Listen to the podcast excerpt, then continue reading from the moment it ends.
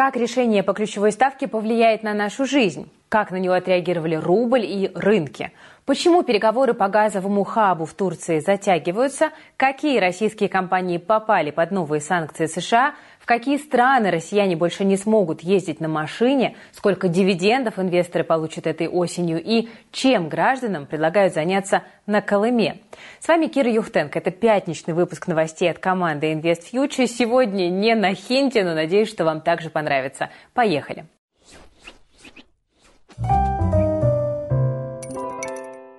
Начнем с темы, которую мы анонсировали всю неделю – заседание ЦБ и его последствия. Вопреки ожиданиям Грефа и Костина, регулятор все-таки поднял ключевую ставку, но поднял не намного – до 13%. Но ЦБ четко дал понять, что возможны и дальнейшие повышения. А вот быстрого возврата к мягкой денежно-кредитной политике, как и в предыдущие годы, точно ждать не стоит.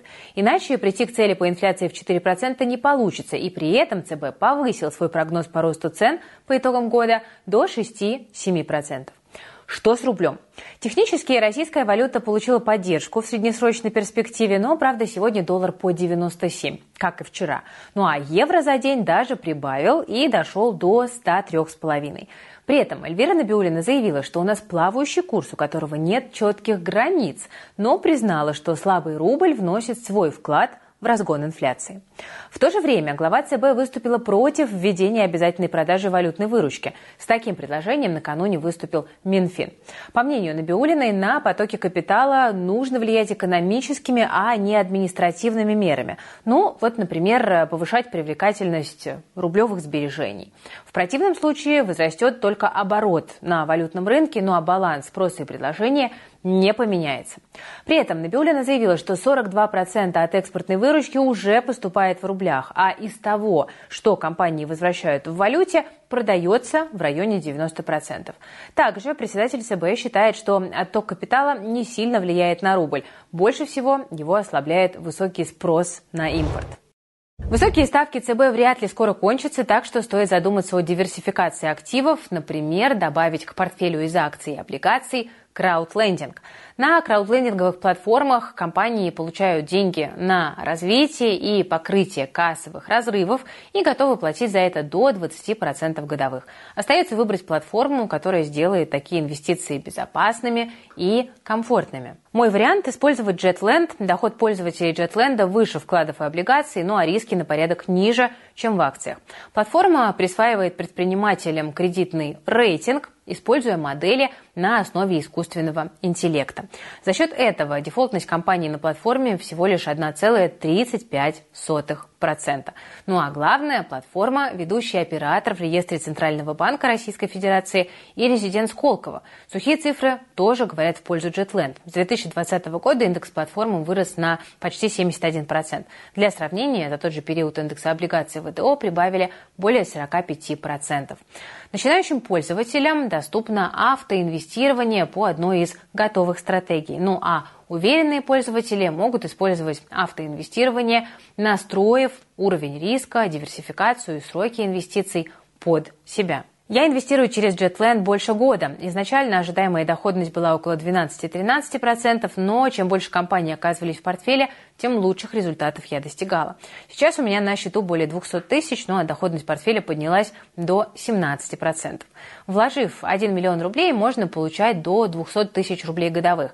Ну а тем, кто зарегистрируется по ссылочке в описании к этому видео, JetLand на месяц даст дополнительные 8% годовых к первой сумме пополнения. Мы с командой также не упустили возможность задать несколько вопросов каверзных Эльвире Сахибзадовне и вот каких.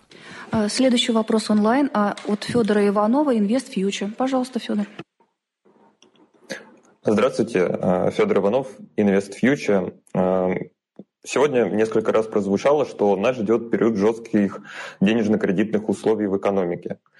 Здесь интересно, планируются ли какие-то меры поддержки крупных, либо не только крупных компаний, у которых очень высокая долговая нагрузка. Это первый вопрос. А второй вопрос а, про безработицу. Сейчас она находится на историческом минимуме, и, а, естественно, является, приводит, точнее, к одному из проинфляционных факторов повышением зарплат. Вот есть ли у ЦБ какой-то целевой уровень по которому он сможет определить, что а, риск а, низкой безработицы был пройден. Или такие цели сейчас не ставятся. Спасибо. В ответ на первый вопрос глава ЦБ заявила, что правительство поддерживает крупный закредитованный бизнес в важных секторах экономики, Однако снижение ставки не поможет компаниям, которые набрали большие долги. Тут нужны другие меры, говорит Набиулина, например, реструктуризация. Что до безработицы, то ситуация на рынке труда, по словам Набиулина, является одним из важнейших факторов при принятии решения по ставке. Сейчас спрос на труд превышает его предложение, а это фактор проинфляционный, который может разгонять цены погоне за сотрудниками работодатели повышают зарплаты, ну а вместе с ними идут наверх и цены. Так что если безработица останется на рекордно низком уровне, это будет продолжать разгонять инфляцию. Но конкретной цели по уровню безработицы у Центрального банка нет. Ну и подводя итог, друзья, я отмечу, пожалуй, что пресс-конференция на Набиулиной в этот раз прошла без каких-то особых сенсаций. ЦБ делает акцент на борьбе с инфляцией, а не на помощи рублю. Но если он и дальше будет падать, рубль, то никакая высокая ставка против роста цен тут не поможет. Теперь будем ждать от Минфина план бюджета на следующий год. Если там будет большой дефицит и серьезные расходы, то рублю, скорее всего, придется несладко. Кстати, о балансе импорта и экспорта, который, по мнению ЦБ, оказывается оказывает основное влияние на рубль. Нефть сегодня дошла до 94 долларов за баррель, поэтому даже несмотря на сокращение добычи, отечественным нефтяникам удается весьма себе прилично зарабатывать. Да, европейские рынки вроде как закрыты, но есть даже Индия, через которую российская нефть все-таки попадает в Европейский Союз. Ну вот, например, немецкое издание «Шпигель» пишет, что Германия нарастила поставки нефтепродуктов из Индии в 12 раз. То есть Индия закупает российскую нефть, перерабатывает ее и отправляет европейским партнерам. Ну, в общем, кажется, что такая довольно-таки рабочая схема. В то же время полноценное возвращение российского газа на европейские рынки пока что, видимо, откладывается. В переговорах России и Турции по созданию совместного газового хаба возникли некоторые сложности. Стороны не могут договориться, кто будет управлять проектом. И об этом пишет агентство Рейтер со ссылкой на два источника, один из которых близок «Газпрому». Напомню, что Владимир Путин предложил Эрдогану построить газовый хаб для поставок газа в Европу в октябре прошлого года. В декабре Алексей Миллер сообщил, что работа над проектом началась. Через пять месяцев Минэнерго Турции заявили, что проект заработает в течение года. Но, похоже, дальше разговоров дело пока особенно не двинулось. А теперь вот Рейтер пишет, что даже переговоры и те заглохли. Однако министр энергетики и природных ресурсов республики сегодня заявил, что диалог продолжается, и Турция не отказывалась от проекта. По его словам, процесс просто затянулся. Сначала из-за землетрясения, ну а потом из-за выборов в республике. При этом чиновник отметил, что у Турции уже есть работающая газовая площадка, через которую можно проводить торговые операции. Сейчас российский газ в Европу поставляется двумя способами. По газопроводу «Турецкий поток» и транзитом через Украину. Но договор «Газпрома» с украинскими властями истекает в следующем году, и Киев уже заявил, что продлевать его не будет. При этом мощность нитки «Турецкого потока», по которой газ идет в Европу, около 16 миллиардов кубометров газа в год. Ну вот для сравнения, по газопроводам «Северный поток» и «Ямал-Европа» можно было поставлять в 6 раз больше. Сейчас обе магистрали не функционируют. В общем, «Газпрому» очень бы пригодились новые каналы поставок. Компании срочно нужно наращивать продажи, чтобы справиться с финансовыми проблемами. При этом помешать запуску газового хаба в Турции может и давление европейских партнеров на Анкару. Рейтер сообщает, что Евросоюз обеспокоен тем, что Россия начнет обходить западные ограничения при помощи этого проекта. Ну, например, маскировать свой экспорт, смешивая его с топливом из других стран. А сейчас друзья, отличная новость для всех, кто интересуется криптовалютой, но не знает, с чего начать. Мы с Академией Invest Future запускаем четырехдневный практикум по инвестициям в криптовалюту и получению на ней пассивного дохода. К нему присоединились уже больше 200 человек, которые смогут подробно изучить темы стейкинга, фарминга криптовалют, ну а также заработают свой первый доход. Несмотря на большое количество участников, есть и те, кто сомневается в том, что эти инструменты надежны. Под нашим прошлым видео был вот такой вот комментарий. Тут все просто. Мы с вами знаем, где больше доходность, там больше и риски. Это правило работает везде, не только в криптовалютной сфере. Риски есть и на вкладах, потому что банк может обанкротиться. Риски есть и в акциях, которые могут в один прекрасный момент просто обвалиться или их могут заморозить. Да и в золоте даже, которое может резко потерять в цене, тоже есть риск. Тут просто зависит от того, какой уровень риска приемлем для вас лично. Миллионы людей продолжают инвестировать в криптовалюту, зная об этом. Почему? Потому что они изучают, как это работает, они думают головой, и они выбирают именно то, что подходит им по риск-профилю и поставленным финансовым целям. Криптопрактикум от Академии InvestFuture – это вот та самая возможность пощупать все популярные инструменты, узнать, как свести риски к минимуму для себя, ну а также самостоятельно заработать первые деньги на крипте и вывести их на любую карту, даже рублевую. Друзья, практикум начнется совсем совсем скоро, с 26 по 29 сентября он будет проходить. Так что если вы, друзья, все еще в раздумьях, то думайте быстрее, потому что цена в ближайшее время поднимется э, еще раз. Вот уже у нас было одно повышение, будет еще одно. Все подробности, ссылка для регистрации будет в описании к этому видео. Переходите, регистрируйтесь, кто хочет освоить крипту, такую крипту здорового человека, а не вот эти вот все 300% годовых. Итак, вернемся к теме западных ограничений. Накануне в санкционный список США попали более 150 новых физических и юридических лиц. По мнению американского Минфина, все они связаны с российской оборонкой или финансовыми институтами, либо участвуют в поставках подсанкционных товаров. Черную метку получили компании из России, Бельгии, Словении, Турции, Арабских Эмиратов и ЦАР – из российских бизнесов под ограничения попали производители металла и различного оборудования, банки Акбарс и Синко банк, горнодобывающие компании и целый ряд машиностроителей. Среди них АвтоВАЗ, ГАЗ, Москвич, Солерс и Трансмаш Холдинг, ну а также его бывший президент Андрей Бокарев. Это может осложнить поставку необходимых компонентов для производства, ну а также отпугнуть потенциальных партнеров из дружественных стран. Проблемы могут возникнуть, кстати, и с оборудованием. Ну, к примеру, Трансмаш Холдинг – это крупнейший в России и СНГ производитель железнодорожных вагонов и подвижного состава. И там до сих пор используются импортные станки, которые при желании можно отключить э, дистанционно. Кроме того, в санкционный список США вошла русская медная компания и ее основатель Игорь Алтушкин. Я, кстати, друзья, вчера случайно оговорилась и неправильно произнесла его фамилию. Признаю ошибку, но прошу строго не судить, потому что когда каждый день э, столько материала через тебя проходит, то, ну, в общем-то, не мудрено оговориться разок. Надеюсь, простите. Так вот, э, теперь, друзья, под блокирующими санкциями находится почти весь российский медный сектор, кроме Норникеля. Компания Алтушкина – одна из э, крупнейших на рынке производителей меди, куда входит 40 различных предприятий. РМК не публикует отчетность и не раскрывает данные о потребителях, но эксперты полагают, что компания уже перенаправила экспорт в Азию. Тем не менее, из-за санкций могут потребоваться какие-то изменения в логистике. Пока некоторые российские миллиардеры, например, Березкин и Ахмедов, выходят из-под санкций, обычно россияне, наоборот, все больше начинают ощущать ограничения на себе. Это, конечно, такая интересная логика. Вот власти Финляндии сегодня запретили въезд автомобилей с российскими номерами.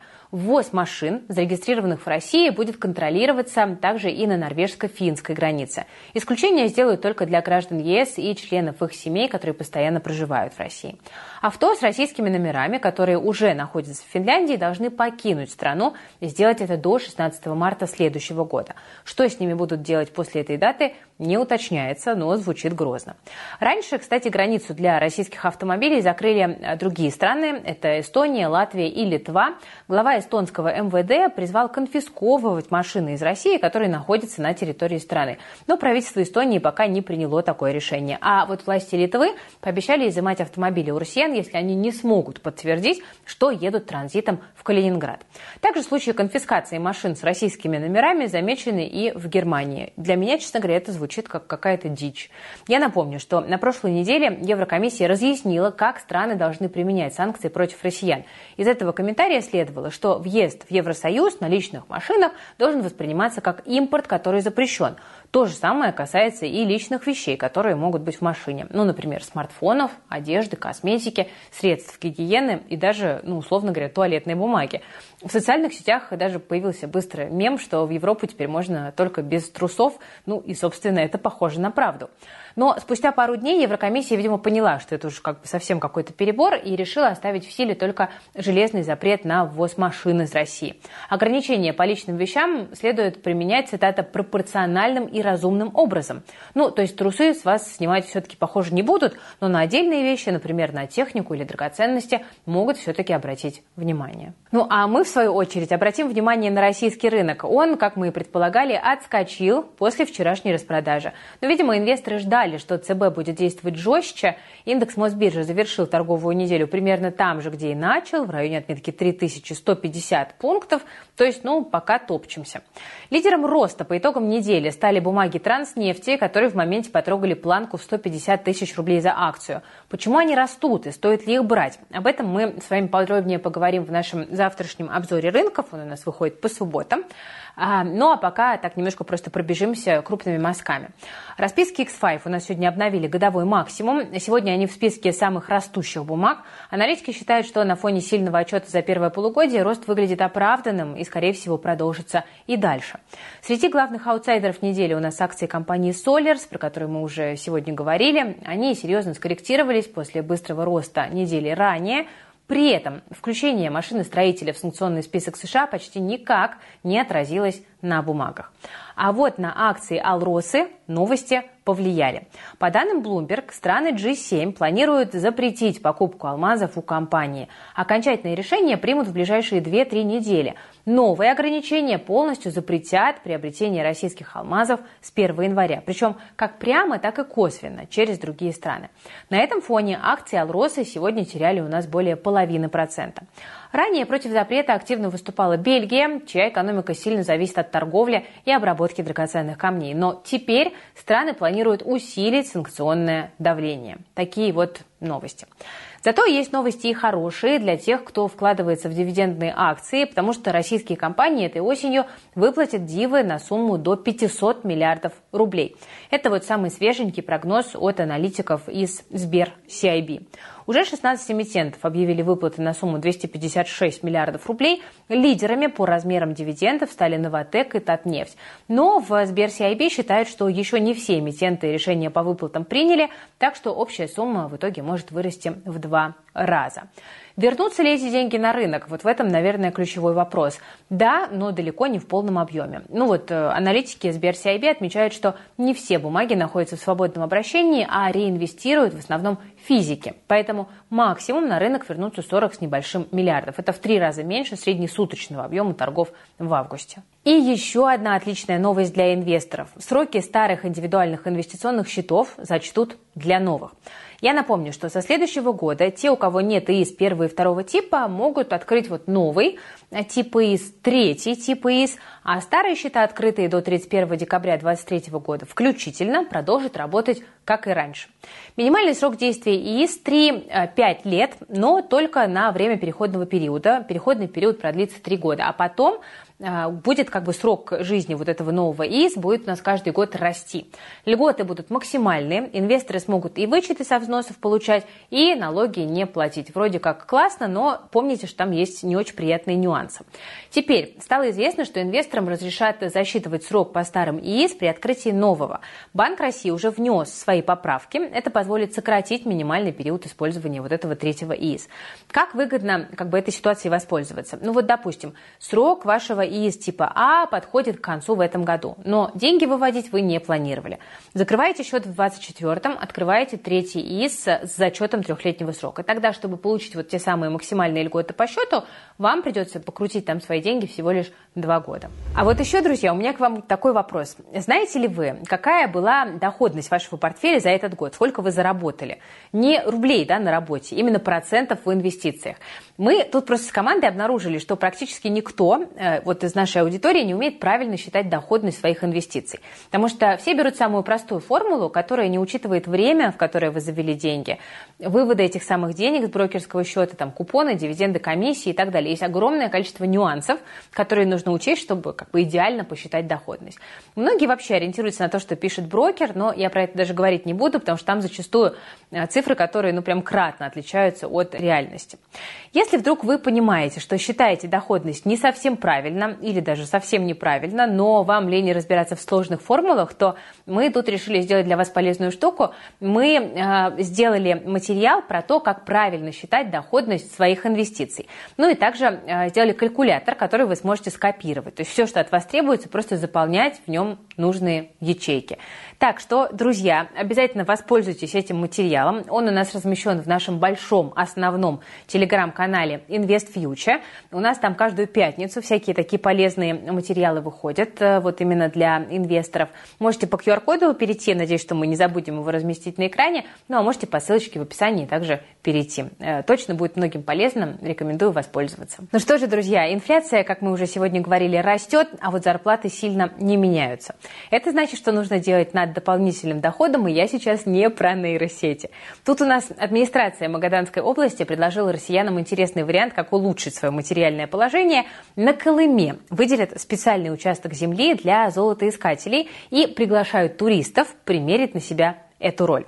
Ну что, кажется, нам всем нужно ехать в Магадан, как э, завещал Вася Обломов. Ну или как в бриллиантовой руке, или уж лучше в Икна. Губернатор региона Сергей Носов заявил, что работу старателей будут контролировать соответствующие органы, а сам проект станет пилотным в стране.